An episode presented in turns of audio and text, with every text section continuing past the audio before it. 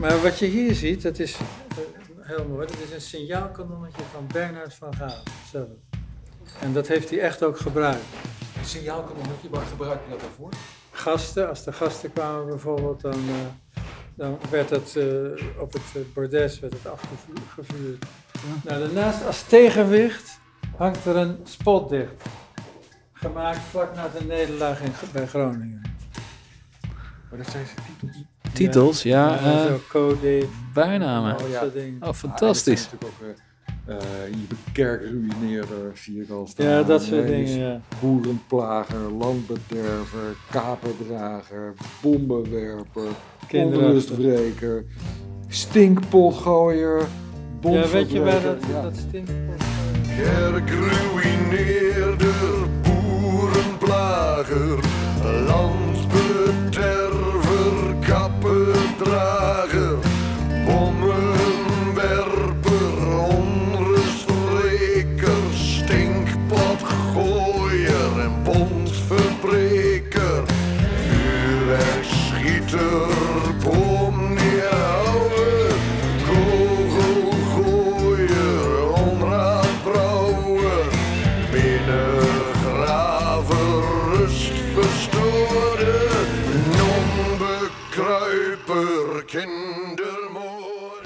Het volk was redeloos, de regering radeloos en het land reddeloos. Die slagzin leerden we vroeger allemaal op school.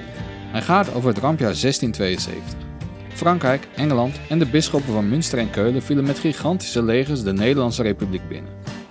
Overijssel gaf zich al na een maand over aan de Münsterse bisschop Christophe Bernhard van Galen, beter bekend als Bommelberend. De snelle capitulatie werd binnen de Republiek altijd gezien als hoogverraad. Maar klopt het eigenlijk wel dat onze provincie zo laf was? Of zat er misschien meer achter? Ik ben Marten van Linden, historicus bij de Stichting IJsselacademie. En samen met historicus en rampjaar-expert Luc Pannenhuizen ga ik in de podcast Bommenberend in Overijssel op onderzoek uit. Dit is aflevering 4, Collaborateurs 1672. Dat zijn uh, Riquin Ignatius Benting, Ja. tot Brekkerkamp Ja. en zijn vrouw Anna van Westerhol. Ik sta samen met Luc voor een schilderij. Een statig portret van Riquin Ignatius Benting tot Brekkenkamp en zijn vrouw Anna van Westerholt. Zijn grootvader speelde een prominente rol tijdens het rampjaar 1672. Dat was Gerard Adolf Benting tot Brekkerkamp. Die was in dienst van de bisschop van Münster en die, uh, uh, die vonden dus de, ja, die, die waren vijanden van de Staten gewoon. Het schilderij hangt in de prachtige havenzaten Brekkenkamp, in de buurt van het Twentse Latrop, op steenworp afstand van de grens met Duitsland. Eigenaar van dit landhuis is Matthijs Wanrooy. Luc en ik zijn bij hem op bezoek, omdat we meer willen weten over de grootvader van de twee figuren op het schilderij. Gerard Adolf Benting tot Brekkenkamp. Uh, en die, die vonden die Hollanders met terroristen. Dus dat waren, dat waren hele andere ideeën hadden ze toen. Deze katholieke edelman was voorafgaand aan het rampjaar al een belangrijke adviseur van Bommenberend. In 1672 beleefde hij het hoogtepunt van zijn carrière. Bernhard van Galen benoemde hem tot stadhouder van Overijssel, als dank voor zijn hulp bij de overgave van Deventer en Zwolle. Zijn ster was reizende en allerlei belangrijke mensen wilden iets van hem. De brieven die zij stuurde zijn bewaard gebleven. Die hebben wij hier in het archief, kopieën daarvan. En dat zijn bijvoorbeeld mensen die, uh, ook van adel, bijvoorbeeld uh, Sloet. Uh, en die, die vragen dan, die zeggen dan, heel fijn dat u stadhouder bent geworden. maar ik wou toch vragen van, dat en dat huis, dat, kun, kunt u dat sparen van, zeg maar van plundering of wat dan ook, want dat is zo'n mooi huis en zo'n mooie tuin. En zo schrijven dus allerlei mensen, die schrijven hem. Dus je kan zien dat hij belangrijk was. wat hij deed, hij nam deel aan het eerste verovering van Koevoorde. Uh, daarvoor was Zwolle aan hem, uh, dus had zich overgegeven aan hem. Dat is s'nachts in een cafeetje gebeurd. Hè. Mm -hmm. dus die... Hoe moeten we ons dat voorstellen? In een cafeetje? Nou, het was dus... Biertje erbij, bierveeltje en dan wat... Ja, dat, was, dat was natuurlijk een, een verhitte nacht, natuurlijk. Hè, want er gebeurde natuurlijk vreselijk veel daar. Dus Gerard Adolf Benting was de officiële vertegenwoordiger van de bisschop. En hem moesten ze zich dus overgeven. Dus s'avonds werd het uitonderhandeld in een bekend cafeetje. Er was, stond enorme belang over het spel. En die burgemeesters wisten ook niet, overleven we dit of hoe gaat dat? Dus, dus daar is dat, s'nachts is dat bekokstoofd met Gerard Adolf. En overdag werd, die- iedereen voor een voldongen feit gesteld. De overgave van Zwolle was een belangrijk wapenfeit voor Gerard Adolf Bentinck. Hij had de bisschop van Münster een enorme dienst bewezen door zo'n belangrijke en relatief goed verdedigde stad op een presenteerblaadje aan te leveren. Bombeert was tevreden en schakelde Bentinck later nog een keer in, bij het tweede beleg van Koevoorde. In het voorjaar van 1673 probeerde Bernard van Galen deze vestingstad met een megalomaan plan te heroveren. Hij liet de rivier de Vecht ter hoogte van Gramsbergen afdammen om zo het water rondom Koevoorde omhoog te stuwen en de stad tot overgave te dwingen. Gerard Adolf Bentinck speelde hierin een hoofdrol. Later toen wilde dus eh, de bisschop, die moest en zou dat Koevoorde weer terug hebben. Dus wat deed hij?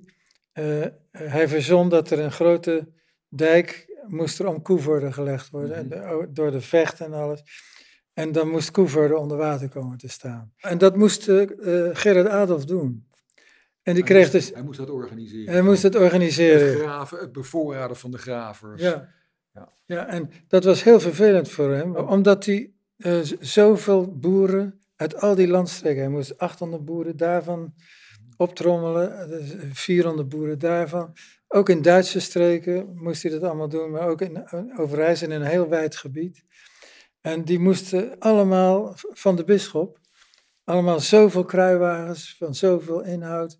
Per uur moesten die dus eh, daar aan die dijk werken. Dus dat maakte hem buitengewoon impopulair. Ja, ja, ja. En dat moest hij allemaal regelen. En dat vond hij heel vervelend. En toen kreeg je de eerste scheurtjes met de bisschop. Maandenlang waren de geronselde boeren verplicht om per uur vijf kruiwagens met steeds vijf kubieke voet aarde op de dijk aan te brengen. En dat tien uur per dag. Het maakte Gerard Adolf Bentinck er in de wijde omgeving niet bepaald geliefd op. Vanuit Twente moest hij honderden mannen leveren, in totaal zo'n 2350 uit de wijde regio, om het werk te verzetten. De boeren, in tijden van oorlog vaak de grootste slachtoffers, waren niet erg genegen om aan de wensen van de strijdende partijen te voldoen. En dat gold voor beide kampen. De dijk die bomberend rondom de vecht legde, werd regelmatig gesaboteerd. Het hele project was dan ook gedoemd te mislukken. Ja, dat ja, krankzinnig. ja, wel. 7,5 kilometer lang. Ja, je begrijpt niet ja. dat het, dat het kon. Je begrijpt niet dat het En kon. hij was iets van 6 meter breed. Hè? Ja, Ja, en hartstikke hoog. Dus dat, Ja, dan, en- ben- je met enorme eh, verplaatsing van grond eh, en materiaal Ja. ben je bezig. en weet je wat nou ook, eh, wat, wat wij ons niet realiseren. Er zijn dus bij de doorbraak, toen de storm losbarstte in september, bij de doorbraak van die dijk, zijn er meer slachtoffers gevallen in de hele watersnood. Ja, Dus ja. dat, dat, dat is Ja, iets. Ja. Wat moet dat een, een zonvloed zijn geweest? Ja, tot in Zwolle toe. Zo, ja. Ja, tot in Zwolle toe. vloedgolf. die- Ja, oh, ja, ja. Onstuitbaar. En ging dat hele land door. Ja. Tot in Zwolle toe? Tot in Zwolle toe, ja. Ja. Ja, en het, het regende ook de hele tijd. Hè? En dan Ja. ging het ook nog een keer waaien. Dan had je ook nog eens een keer die rivier die, eh, die, die voor water aanwas zorgde. ja. Dus de- er was, er was Oh. verschrikkelijk veel water was op Ja, een gegeven moment Het opgespaard. stormde enorm. Ja. En, eh, als je ziet wat een ellende Gerard Adolf in die tijd had. Want hij, moest een, hij had te maken met, een, met dat, dat Münsterse en Keulse leger. En er is dus de, eh, de commandant van, de Franse commandant van Zwolle. Die beschrijft dat, ja, ja, Chamilly, ja. Die beschrijft dat. Die beschrijft dat, de, die, die, dat krijgsvolk loopt naakt door de straten. Ja. Daar, dat moet je je voorstellen. Dat krijgsvolk dat, dat, dat dus eh, helemaal geen leiding meer heeft of, of niks. Totaal Ja, verwilderd, verwilderd, verarmd. Verarmd. En die, daar had Gerard Adolf dus mee te maken. Wat een ellende die man gehad moet hebben. Ja. Losgeslagen Münsterse en Keulse soldaten. De mislukte herovering van Koevoorde en de woede van duizenden boeren uit de wijde omtrek op zijn hals. Waar Gerard Adolf Bentinck onder Bernard van Galen eerst nog zo'n glansrijke carrière tegemoet ging, leken zijn vooruitzichten aan het einde van 1673 een stuk minder rooskleurig. En toen Bommelberend op 22 april 1674 de Vrede van Keulen moest tekenen, kwam Bentinck echt in de problemen. Ja, toen is die. eh, kijk, die boeren hadden natuurlijk een enorme eh, rancune op dat moment. Mhm. Want eh, ja, die waren geronseld ook in oogsttijd en alles. En die, ja, dat was één grote puinhoop geworden. En die, nou, hij werd aangevallen in Oud-Marsum en bijna doodgeslagen. En toen heeft nog een, een Van Heiden, die heeft hem ge- gered. Dus, eh, maar ja, het, eh, hij was behoorlijk gewond toen hij eh, eh, aangepakt is daar in Oud-Marsum. Dus er werd een soort van wraak door de boeren eigenlijk toen op hem genomen. Ja, kijk, na, de, na een oorlog heb je altijd mensen die in een, een veilige omgeving dat soort dingen doen. Ja, dan wordt het bijltjesdag, hè? Ja, dan worden het bijltjesdag. En dat zijn niet de beste burgers, vind ik. Na 1674 brak voor de Bentings dus een zware tijd aan. De schulden die ze tijdens het rampjaar voor Bommelberend hadden gemaakt, kregen ze nauwelijks afgelost. En ondertussen aasden er ook andere figuren op landgoed Brekkelenkamp. Pas toen Bernard van Galen in eigen persoon een goed woordje voor Bentinck deed bij de Staten-Generaal, werd Brekkelenkamp met rust gelaten. Desondanks kreeg Gerard Adolf de schuld van die dramatische gebeurtenis van het rampjaar in de schoenen geschoven. In eerdere afleveringen hoorde je daar ook al over. Het nationale protestantse verhaal van 1672 heeft heel lang ons beeld bepaald van het rampjaar. En nou is zo belangrijk, hij is later afgeschilderd als een collaborateur, als een verrader. En dat komt, je had eh, Thomas de Vries, eh, dat was een schrijver, die schreef in de oorlog nog een vrij gematigd verhaal over eh, Gerard Adolf en zijn vader. Maar later schreef hij het boekje, dat is vlak na de oorlog, Collaborateurs uit 1672. Eh, dat is zo eigenlijk zo'n slecht boek. Mhm. Omdat je dus m- uit, vanuit die oorlog, vanuit die Tweede Wereldoorlog, ga je ineens als, als een goede burger, ga je dus eh, die- geschiedenis vervalsen. Dat is, dat, dat is zoiets raars. En zo, zoiets raars om, om, om je niet te kunnen, om je niet te verdiepen in die tijd, maar gewoon die vergelijking zo te trekken. Dat is eigenlijk, eigenlijk ontzettend slecht. Dus dat, dat vind ik wel heel jammer, ja. Want, want Gerard Adolf was een erudiet mens, dat kan je aan zijn correspondentie zien. Eh, en ja, die, die moet je dus eigenlijk niet zo voorstellen dat, dat, dat, als die Thomas de Vries dat doet. Nog in 1947 zette de Vries de katholieken in een boekje met de curieuze titel Collaborateurs 1672 dus neer als de NSB'ers van het rampjaar. En dat is onterecht, aldus Matthijs van Rooij. Nee, het, het, het NSB, daar, daar heb je te maken met twee totaal verschillende eh, dus, eh, uitgangspunten. Dat zijn totaal verschillende periodes. Dat kan je niet met elkaar vergelijken. Als wij eh, denken aan de goede en de slechte, het binnenvallen van de Duitsers in 1940, dan hebben we het over vijanden van een bijeen, eh, aaneen- aaneengesloten natie. Dus eh, die, die overvallen wordt. Nou, dat is totaal niet waar in die tijd. Dat is totaal anders. Die mensen die voelden zich hier aangevallen door de Staten. Die, die, Overijssel bijvoorbeeld, die was in 1672, die ging gewoon over naar de, naar de bisschop. Dus dat kan je je nou niet meer voorstellen. Maar die tekende gewoon netjes, zodra dat kon. Ah, fijn, we horen weer bij die kant. Dus dat was een totaal ander, ander idee. Ja, in de 17e eeuw was natuurlijk ook, eh, eh, kwam er nog iets bij, dat eh, de Hollanders bereid waren om gewoon Overijssel op te geven. Dus, eh, dus die, die eh, eh, zeg maar, eh, eh, achter de IJssel, de, de waterlinie, eh, nou ja dat, eh, ja, dat moest behouden blijven. En, maar, eh, maar hier, dat, dat wilden ze uitonderhandelen Ik vind zelfs. het dus ook een, dat is een heel goed punt. Hè? Dat ehm, hè, dus na de oorlog, na het rampjaar, is het over IJssel kwalijk genomen dat het zich zo snel heeft eh, overgegeven. Ja. Maar de vijand kwam eraan en toen was al bepaald, Ja, de- ja. achter de IJssellinie gaan we pas echt werk maken van onze Ja, verdediging. Ja. En Ja. dus eigenlijk had je dit hele gewest al opgegeven. Zo was het natuurlijk in de 80-jarige oorlog ook. Dat de buitengewesten, daar vond eigenlijk het grootste deel van de 80-jarige oorlog plaats. Ja, En Holland en Zeeland, nou vooral Holland, was veilig. Ja, daar werd het geld verdiend. ja. En, eh, en dat geld van Holland werd vervolgens eh, geïnvesteerd in de oorlogen in de grensgebieden. Nou, en Overijssel en Brabant en Groningen hebben dat allemaal goed geweten. Zowel in de 80-jarige oorlog als tijdens het rampjaar was Overijssel dus eigenlijk een overloopgebied voor het westen van het land. Iets dat tegenwoordig hier in het oosten ook nog vaak zo wordt ervaren. Holland en Den Haag waren ver weg. Dus wanneer de katholieke Gerard Adolf Bentinck besluit om met Bommenberend op te trekken, kun je dat moeilijk als een onlogische stand bestempelen. Nou, het was niet eens een stap, want hij was altijd al eh, dus een belangrijke eh, persoon aan het hof van uh, Bomma Berend. Hij was de hoogstbetaalde van de geheimraad van, van de bisschop. En wat deed hij voor de Staten van Overijssel? Of, hè, voor, voor Nee, daar mocht hij niet in, want hij was katholiek. Juist, hij stond gewoon helemaal aan de zijlijn van het politieke bestuur. Ja, absoluut, ja. Maar hij, hij, had, hij had dus ook daar geen boodschap aan, want hij, hij behoorde tot de staf van de bisschop van Münster. Hij, hij, zag, hij zag in de kans van de bisschop van Münster gewoon de goede kant. Gerard Adolf Bentinck was er volgens Wanroy oprecht van overtuigd dat hij zich onder de vlag van de bisschop van Münster met ziel en zaligheid voor de goede katholieke zaak inzette. Hoe het ook zij, dat leverde hem uiteindelijk nog tot ver in de 20e eeuw het predicaat collaborateur op. Iemand die door auteur Thomas de Vries eveneens tot collaborateur tijdens het rampjaar werd gerekend, was de Zwolse pastoor Arnoldus Waaier.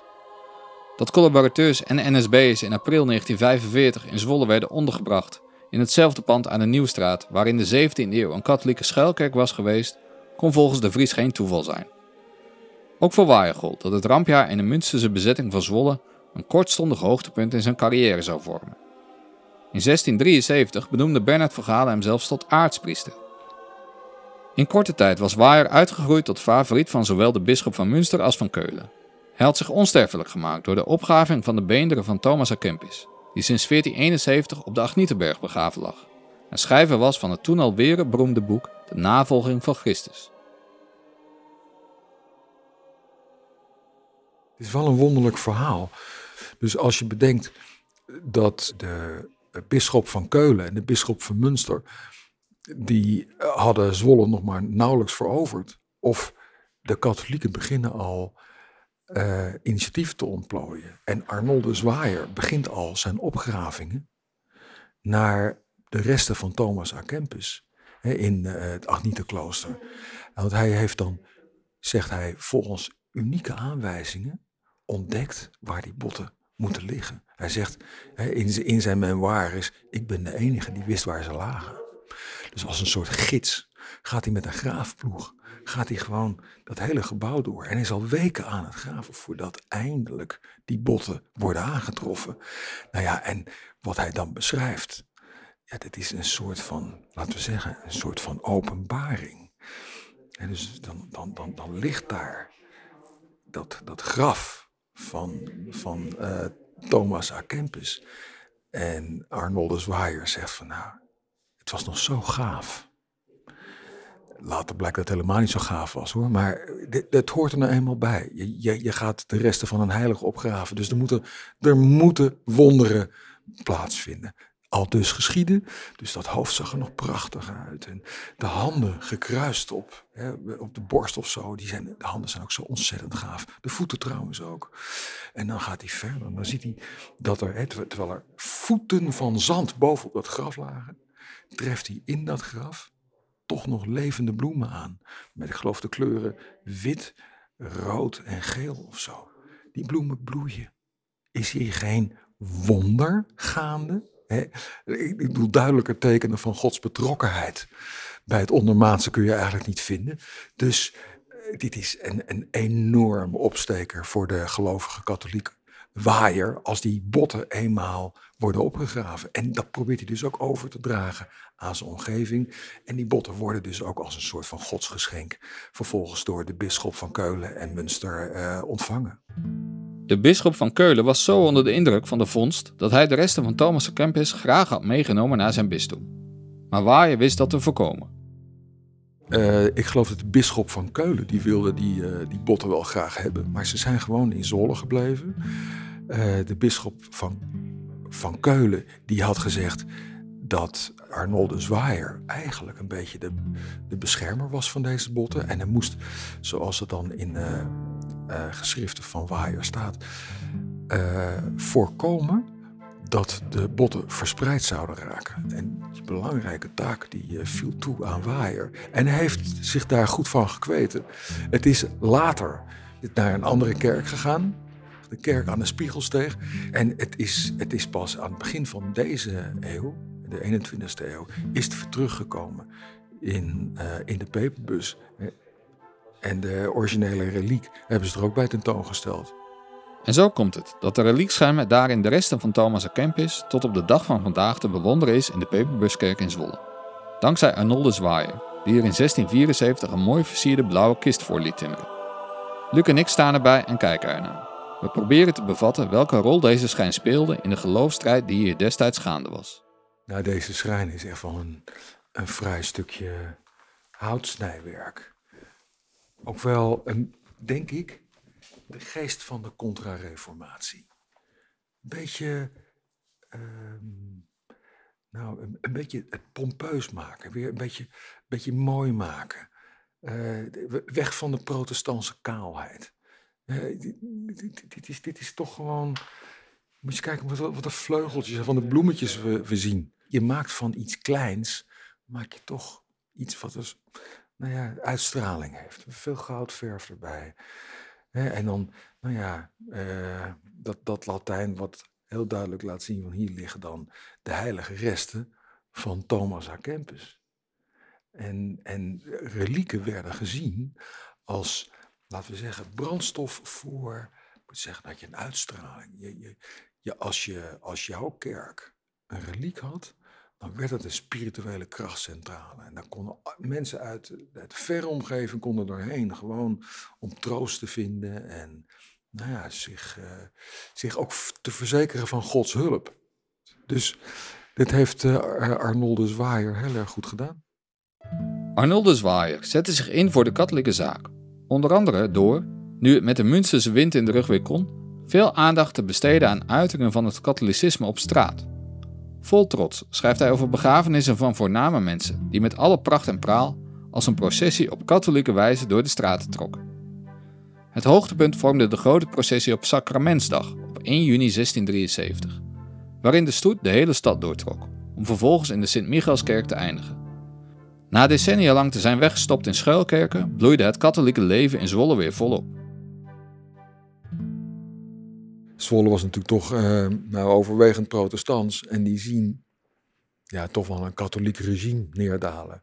De bisschop van Münster zegt nee hoor, uh, de, de geloven zijn bij ons uh, gelijkberechtigd. Maar het was iedereen duidelijk dat uh, ineens de katholieken uit de duisternis tevoor, tevoorschijn kwamen krabbelen. Die voelden zich gesteund.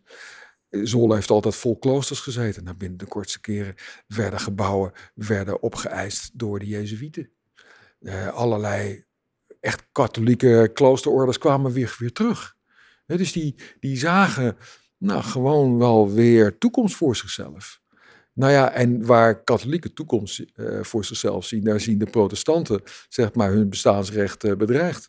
Dus je ziet ook weer processies in het openbare leven van Zwolle. Um, nee, het is natuurlijk niet voor niks dat zo'n Arnoldus Waaier gaat graven naar de botten van, uh, van Thomas à Kempis. Want die botten, die, dat is één, grote aanmoediging voor een katholieke revij in Zwolle. Ja, dus dat moet voor de meeste Zwollenaren geen uh, prettige gebeurtenis zijn geweest. De protestantse meerderheid in Zwolle zag het herstel van het katholicisme in een stad met leden ogen aan. Met enig leedvermaak noteerde de gereformeerde kerkenraad over een processie dat de katholieken nauwelijks op straat waren of de hemel scheen dit werk te verfoeien. Een felle hagel en sneeuw viel uit de lucht, dat zij niet genoeg konden haasten om weder in de kerken te geraken.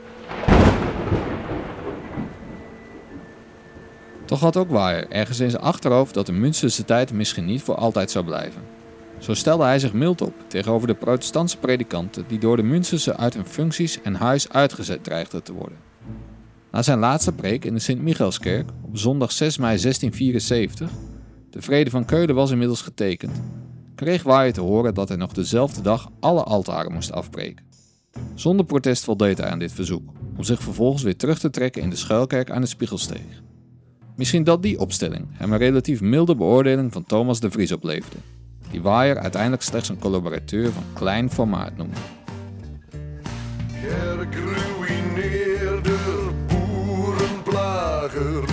Landsbederver, kappendrager, bommenwerper. In de volgende aflevering keren we weer terug naar de protestantse kant van Drampia. Want hoezeer er voor sommige Overijsselaars door de inval van Bom Berend ook een nieuwe toekomst gloorde, er was ook wel degelijk verzet in onze provincie. Onder andere bij Gamsbergen aan de Vecht en in Blokzeil in de kop van Overijssel, waar de burgerij Bommenberend verrassend snel weer wist te verdrijven. Verrust verstoorde.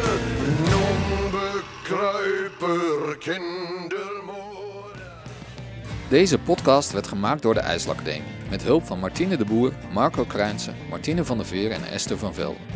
De titelsong is van Hendrik Jan Bukkers. Montage en sounddesign zijn gedaan door Michiel van Poelgeest van audioproductiebedrijf Klank.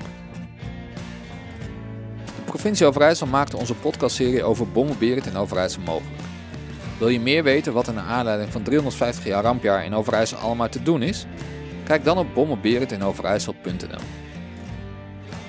Vond je deze podcast nou leuk? Laat dan een beoordeling achter zodat anderen hem ook kunnen vinden. Of deel hem op je social media. Wil je meer podcasts van de IJsselacademie horen? Zoek ons dan op in je favoriete podcast app. Voor nu, bedankt voor het luisteren.